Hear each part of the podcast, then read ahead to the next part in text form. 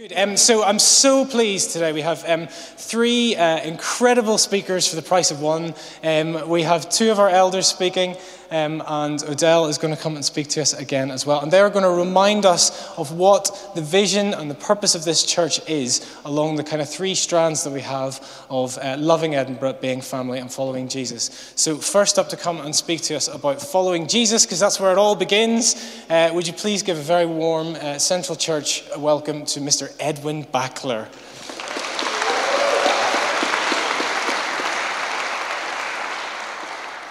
Eddie was late this morning, but don't hold that against him. Uh, why don't I pray for him and pray for us now together? Father, we thank you for Eddie and we thank you uh, for the gift that he has, the incredible gift that he has of communicating. And Father, we thank you for this message that you have laid on his heart. We thank you for these three messages ahead. I pray for each one of us, God, that we would be receptive, that we would be inspired, that we would be enthusiastic, and that we would feed off this wonderful wisdom of these three great people. In Jesus' name we pray. Amen. So, those of you who know me may be surprised to know that I'm on Instagram. yes, I can tell from those laughs that you are surprised. I have some enviable statistics. I've been on Instagram for six years. I have amassed 15 followers. I have made 18 posts. That's roughly three a year. I thought that was quite good. Then I started looking into it a little bit more. I discovered that you can find out about other people. So, Katie, my wife, I discovered has 330 followers. But then I went on to my two teenage sons, Tom and Alex. They have over 1,000 followers each. Suddenly I wasn't feeling so smug. But here's the kicker here's the kicker. My father in law has got over 1,000 followers. So I have a bit of work to do. Apparently, there are about 1 billion users of Instagram across the world today. 1 billion users. The highest number of followers I found out is Cristiano Ronaldo, the footballer, 181 million followers. Second to that is the singer Ariana Grande, 163 million followers. So, those statistics on Instagram show that there's an inherent human desire or need to follow people. And that call to follow isn't new. Over 2,000 years ago, some of the very first words we hear in Jesus' adult life were, Follow me. Follow me. Jesus invited countless people to follow him when he was here and continues to invite countless people to follow him right now, today.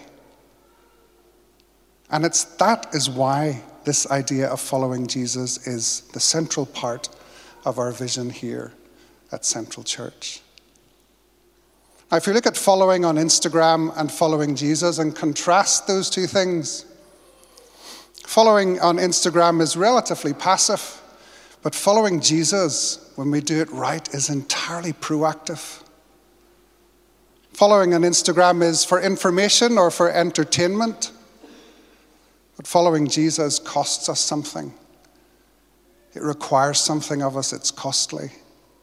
Following on Instagram is transactional, whereas following Jesus, as we've heard from these four incredible folk just before us, is entirely relational. Following on Instagram is impersonal, while following Jesus is personal. Jesus said this Take up your cross and follow me. Give up your own way and follow me. Follow me, and I will make you fishers of men.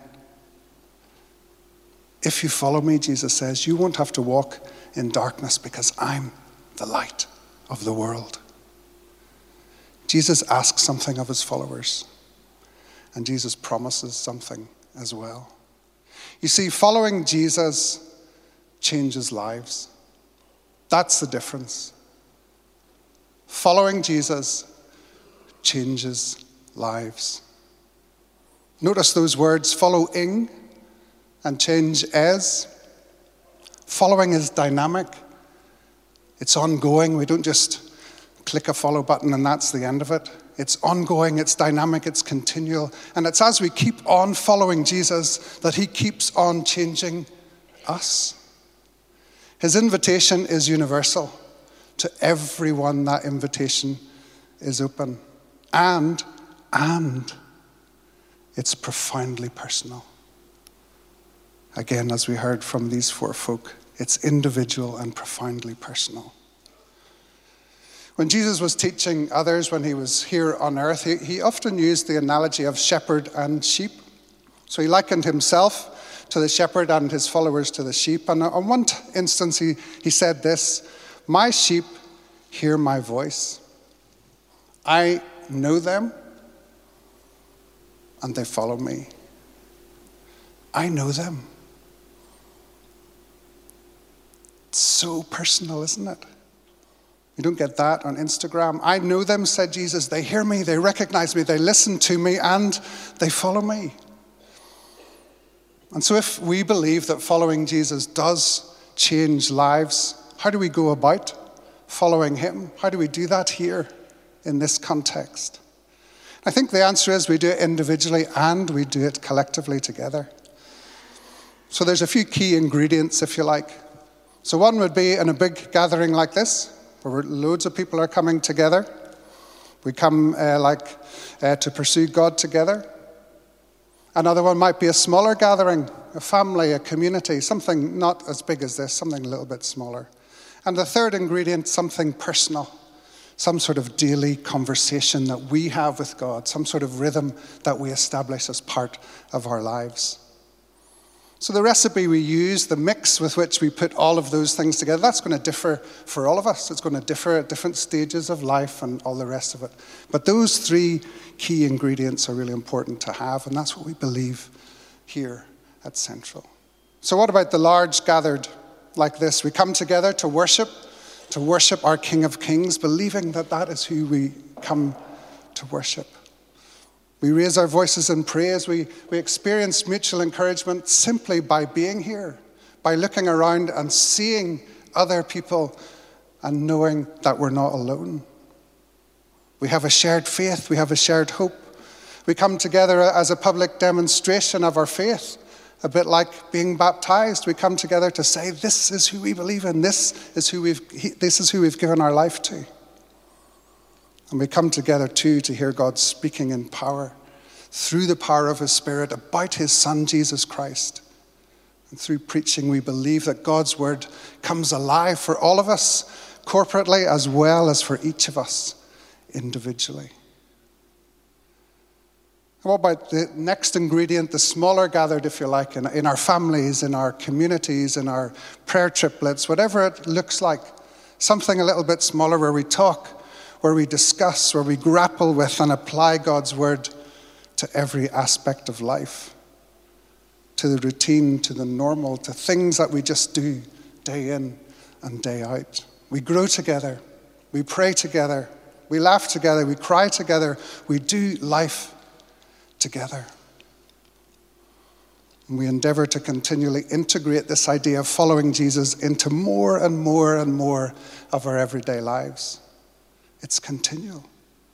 In that, we recognize our deep dependence on God and our inherent need of each other. We see the gift that we are to each other that God has given. And the third thing, uh, the third ingredient, the personal rhythm, the individual devotion. Why, why, do we have, why do we talk about having something that's daily? If you imagine that a road is straight, you've seen some of these huge straight roads in, in, in the States that go on for hundreds of miles. You don't really need to follow anybody when the road is straight. But the road of life isn't straight. There's so many twists, there's so many turns, there's so many ups, there's so many bumps, there's so many potholes. That's why following is so important. That's why a daily rhythm just makes sense. I mean, you don't on a Sunday night clean your teeth for an hour and a half and say, that'll do for the rest of the week. So, why would we do that in our time with God? We take time to pray, we take time to read His Word, to understand it, to apply it, to invite Jesus into our day more and more, take time to reflect, to give thanks, to confess when we've got it wrong, to accept forgiveness, to grow in wonder, to grow in dependence, to grow in hope. So, what about you? What about me? How are we going to follow? Remember, it's continual. This isn't about making some huge sea change, setting yourself an expectation that by Wednesday you've fallen flat in your face. What could you change this week, this month? Remember that following Jesus is dynamic, it is living, it will ebb and flow and change with circumstances of life. It's, it's alive. Seasons of life change. We need to be proactive in seeing how do we work with that. So perhaps you're older and retired and you're thinking, I don't really have much to give anymore. I don't have the energy. That might be true, but that doesn't, it doesn't follow then that you don't have much to give.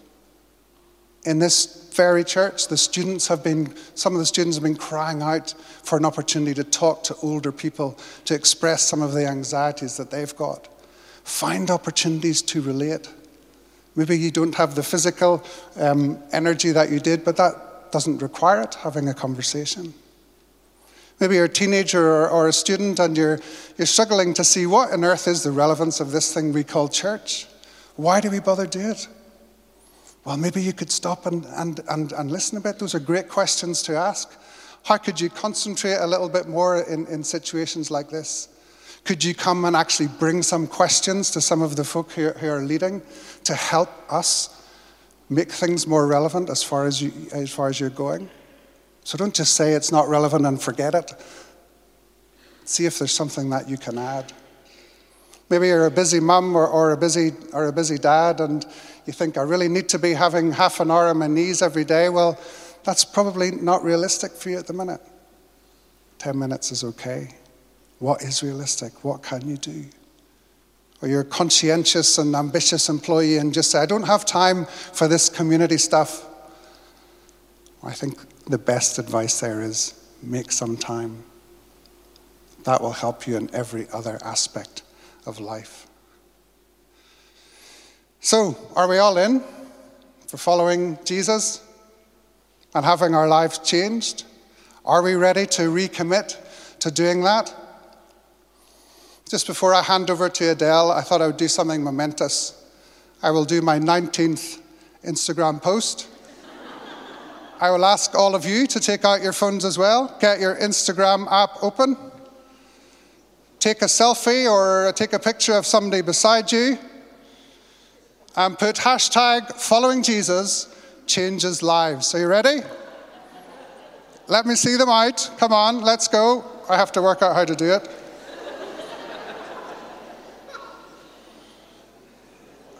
I can't. There we go. Right. Following Jesus changes lives. Let's see how that trends during today. Adele. Thanks, Eddie. Bex will be all over searching that hashtag later. Continuing on with talking about social media, I wrote a post on social media the other day that started like this To me, family is about the good, the bad, and the ugly. Dot, dot, dot. And the continuation of that sentence, you can find it if you look for me on Instagram. But that came about after a moment of laughter within my family, a tantrum from my two year old, um, some crosswords, everyday, normal family realities. And this morning, if you were a fly on the wall in our house, you could say, I'm either very overqualified or very underqualified to talk about being family this morning. Being family as a church needs to be real, which means good times and hard times. It means joy and pain. It means moments of happiness and moments of sadness. The famous saying goes, You can choose your friends, but you can't choose your family. And that's true as a church. Okay, if there's somebody here that you don't like, you could choose to go to another church, of course, but actually, it's when we choose to be family and go through the good, the bad, and the ugly together that we grow. When we look to the example of the early church in Acts, we see a community of people who came together, were real with one another, who gathered and we're committed to being family and a team. And so join me or watch or look on the screen as I read the words from Acts 2 44 to 47. All the believers were together and had everything in common. They sold property and possessions to give to anyone who had need. Every day, they continued to meet together in the temple courts. They broke bread in their homes and ate together with glad and sincere hearts, praising God and enjoying the favor of all the people. And the Lord added to their number daily those who were being saved. The language that we can see in verse 44 all the believers were together. They were united. They came together by something Jesus. That was the thing. As we've heard already, following Jesus is what brought them they led, they lived radically, they sold possessions, and every single day they met together. And initially, you might think, wow, I don't think I want to actually meet with my church family every day or my community every day. Maybe God's not asking you to actually do that, or maybe He is. But today, in the first part, the first installment of our all in gathering, which will be continued next week, we are asking the question what does it mean for us to follow Jesus and be following him? Being family and loving Edinburgh. We want to be a family who go through the good, the bad, and the ugly, who serve one another, support each other. We can do that to a degree when we gather in this space. And it's so encouraging to have a season that we're in right now where we're going to have one gathering every single Sunday where we can come together, bring our three gatherings together. But actually, we can't know everything that there is to know in the lives of hundreds of people here. And that is why our communities are so crucial. They are the vehicle for us to be family together to meet regularly, to grow more as missional disciples, to grapple with stuff. We need to help each other and love one another. And as we can see in verse 46, it also talks about the fact that they broke bread together. Something so important for us as family because as we remember what Jesus has done for us, we too can learn to love and forgive those in our church family, and those who come through our communities that don't yet know Jesus. Sometimes being family is hard, especially if our own personal experience of family has been dysfunctional, has been painful. But it's what God calls us to do, and we're on a journey to do it together. When we first moved to Edinburgh, we had a six month old baby. I knew nobody. It was quite isolating. We moved into Oxgangs and we became a part of that community. And for a season and stage in my life, I actually did do everyday life with one person who is not my husband, who is sitting here today. Hannah Montgomery and I definitely experienced the good, the bad, and the ugly most days. Our doors were open to one another. We would wrestle with stuff together. We would uh, go for a walk when both of our children were crying. We would go for a walk if one of us was crying. We did family together. It was real. I felt so blessed. But I didn't want to just keep that experience of family between Hannah and I. As a community, we were asking, how do we do this with people that don't yet know Jesus? If I ran out of eggs, I might go to Hannah. There was one time where she rang me at six o'clock in the morning. I have no nappies. So I went over and gave nappies to Hannah. It looked real, it looked normal. The list goes on. And whilst we weren't living under the same roof, which many of the people in the early church were, we were committed in that season and in that stage of our lives to do family together and within our community to work out how we did that in our neighborhood. And there was a time when a mum at the local mums and toddlers group that we went to had her second baby and was in a real sense of despair and need. And so we did what we would have done in this church family. We set up a meal rota. We asked other people in the community um, to come and to support this woman. And I would love to stand here today and say to you that that friend of mine has made a decision to follow Jesus. She hasn't yet. But what she experienced through that was the love and the support and the encouragement of family. And when I met up with her just two weeks ago, she still spoke about that.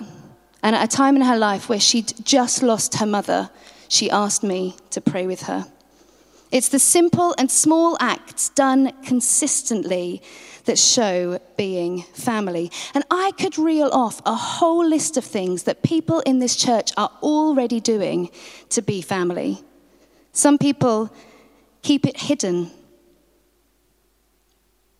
Craig and Kirsty Watkins, who have opened their homes hundreds of times to people, maybe if they've met them just for the first day. The sanctuary community, who are providing food and clothing to people when they move to this country and they have nothing. Annie Backler, one of our young people who has helped me on numerous occasions by looking after my children after a gathering so I can have an uninterrupted conversation with someone the Portobello community, who have collected litter in their community to show love in practical ways. Clive and Liz Beach, who have brought young people from their community to here, to PowerPoint, even if the music is not their cup of tea. And so on and so on. People visiting in hospitals, people giving meals. But is God asking us, as we think about either our commitment for the first time or our recommitment to all in to do something else, different, more in being family. I would encourage you to ask him because we're not saying live as three families together, open your home every single day to the people that are vulnerable in your community and cook for everybody. That's not what we're saying. But what we are saying is, could you do something more with what God has given you? Maybe you're already being family and you're doing that in an amazing way. Then share it with us so we can learn from you. Sometimes it's about stepping out of our comfort zones. And for us personally as a family, we made a decision a number of years ago to have four family values that we were going to live by to be prayerful, hospitable, loving, and courageous. That means that we open our door to people, even if my bathroom's not clean and I've only got a cup of tea to offer them. That means we offer to pray for our neighbours. That means we try and support people here when they're going through a tough time. Are we perfect at it? Far from it.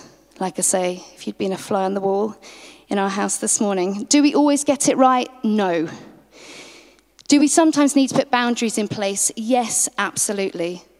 But do we try to learn from the model that we've seen in this scripture this morning and countless other passages of what it means to be family together?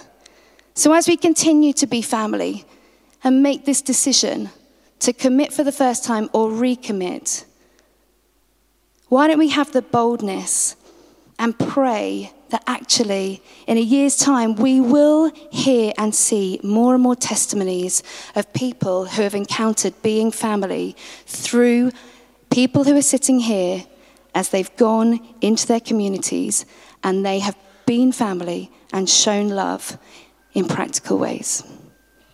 James. Brilliant. So, nearly there, nearly there, nearly there. So, loving Edinburgh.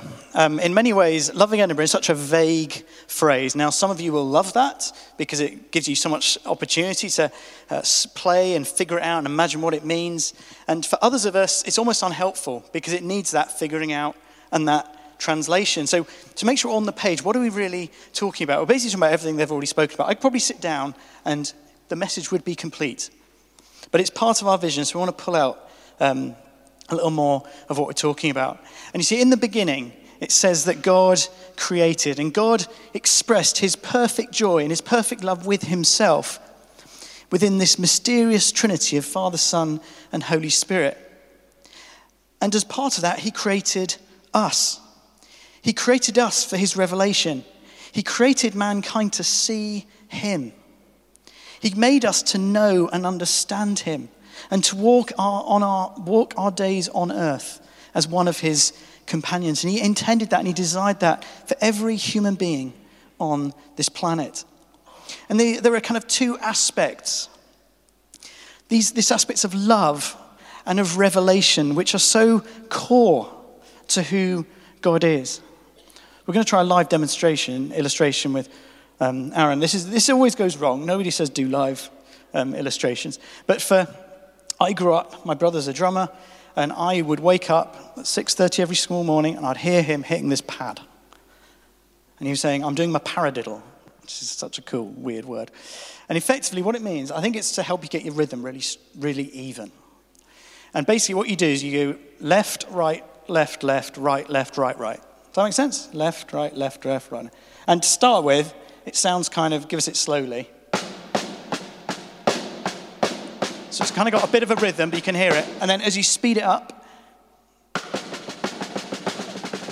the faster you go, and you end up perfect. That's.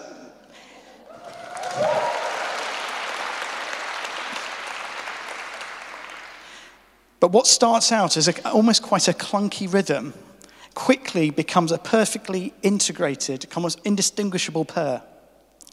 And that is, that's what it is with love and revelation when we talk about love loving Edinburgh. Because you see, love always points to the source of love. You see, love isn't love without revelation of who God is.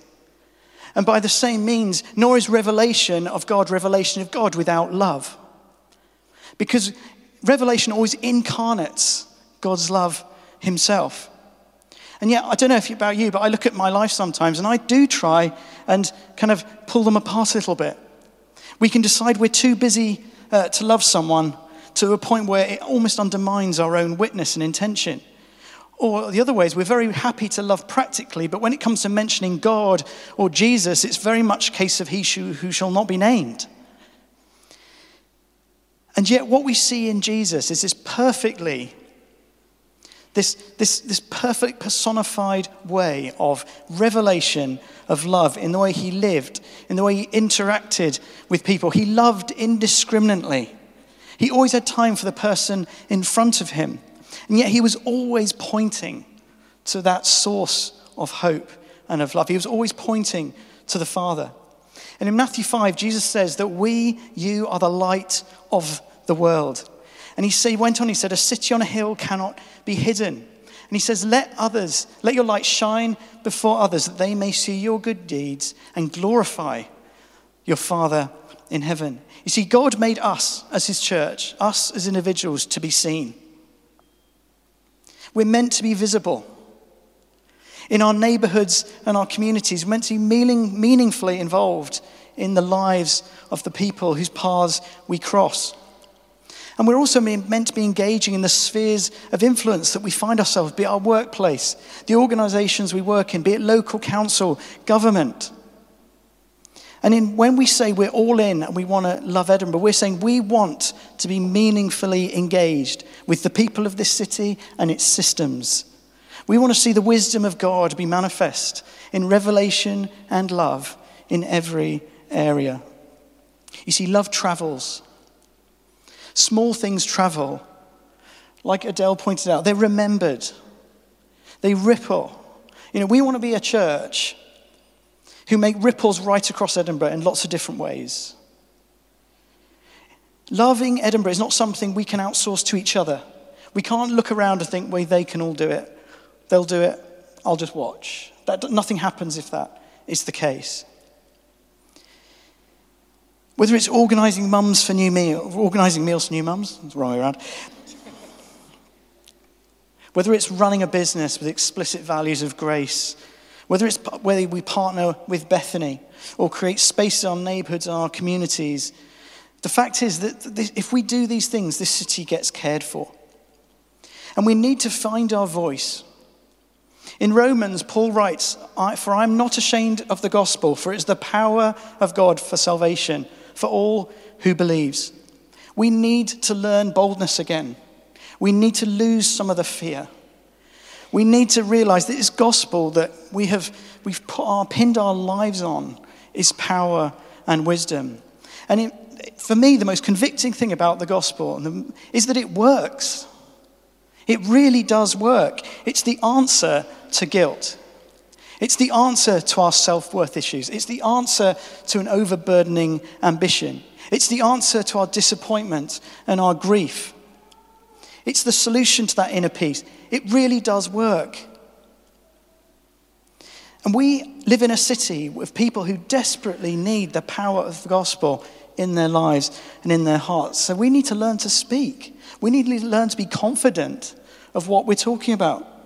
And while I'm here, this is a freebie. Church, let's stop living out of guilt. We are experts at guilt based living. We are experts at living out of obligation.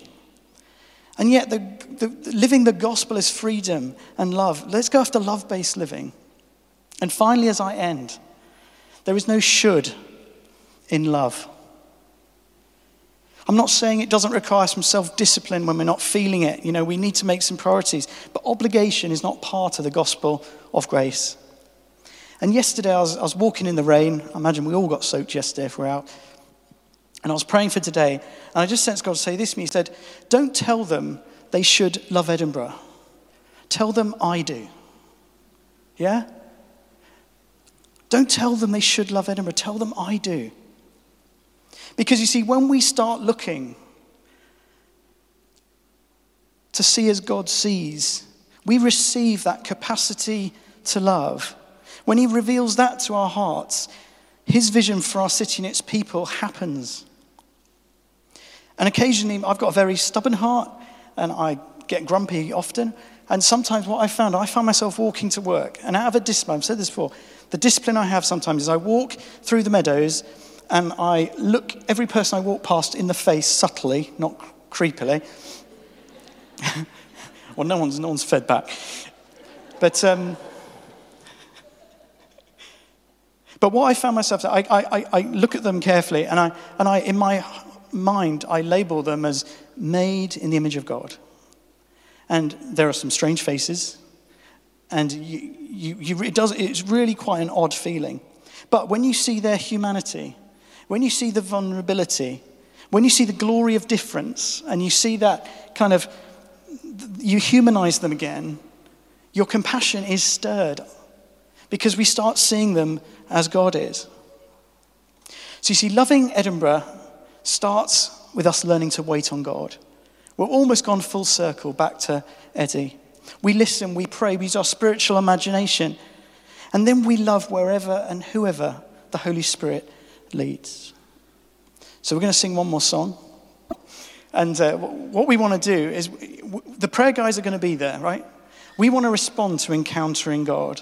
We don't have to pray for one another. We can do it on our seats. We can do it with the person who we came with. But actually, we want to say this morning what it means to be all in is I want my heart, God, to be stirred for a vision of you. A vision for you, a vision for my church, a vision for our city. And we need to receive. We need our hearts to be stirred in order to be fruitful. So, uh, Neil's going to come pray for us seamlessly, and we'll continue. Great. Yeah, uh, you may have picked up. There's one thing just to point out, uh, which is that your kids are going to be brought down to you. However, if you do have uh, kids in creche, could you please go and retrieve them uh, during this song, if that's okay? Because um, we're going to do something different just before we eat together. Why don't we stand together if you can and we'll pray together? Uh, Father, we thank you for the vision of this church.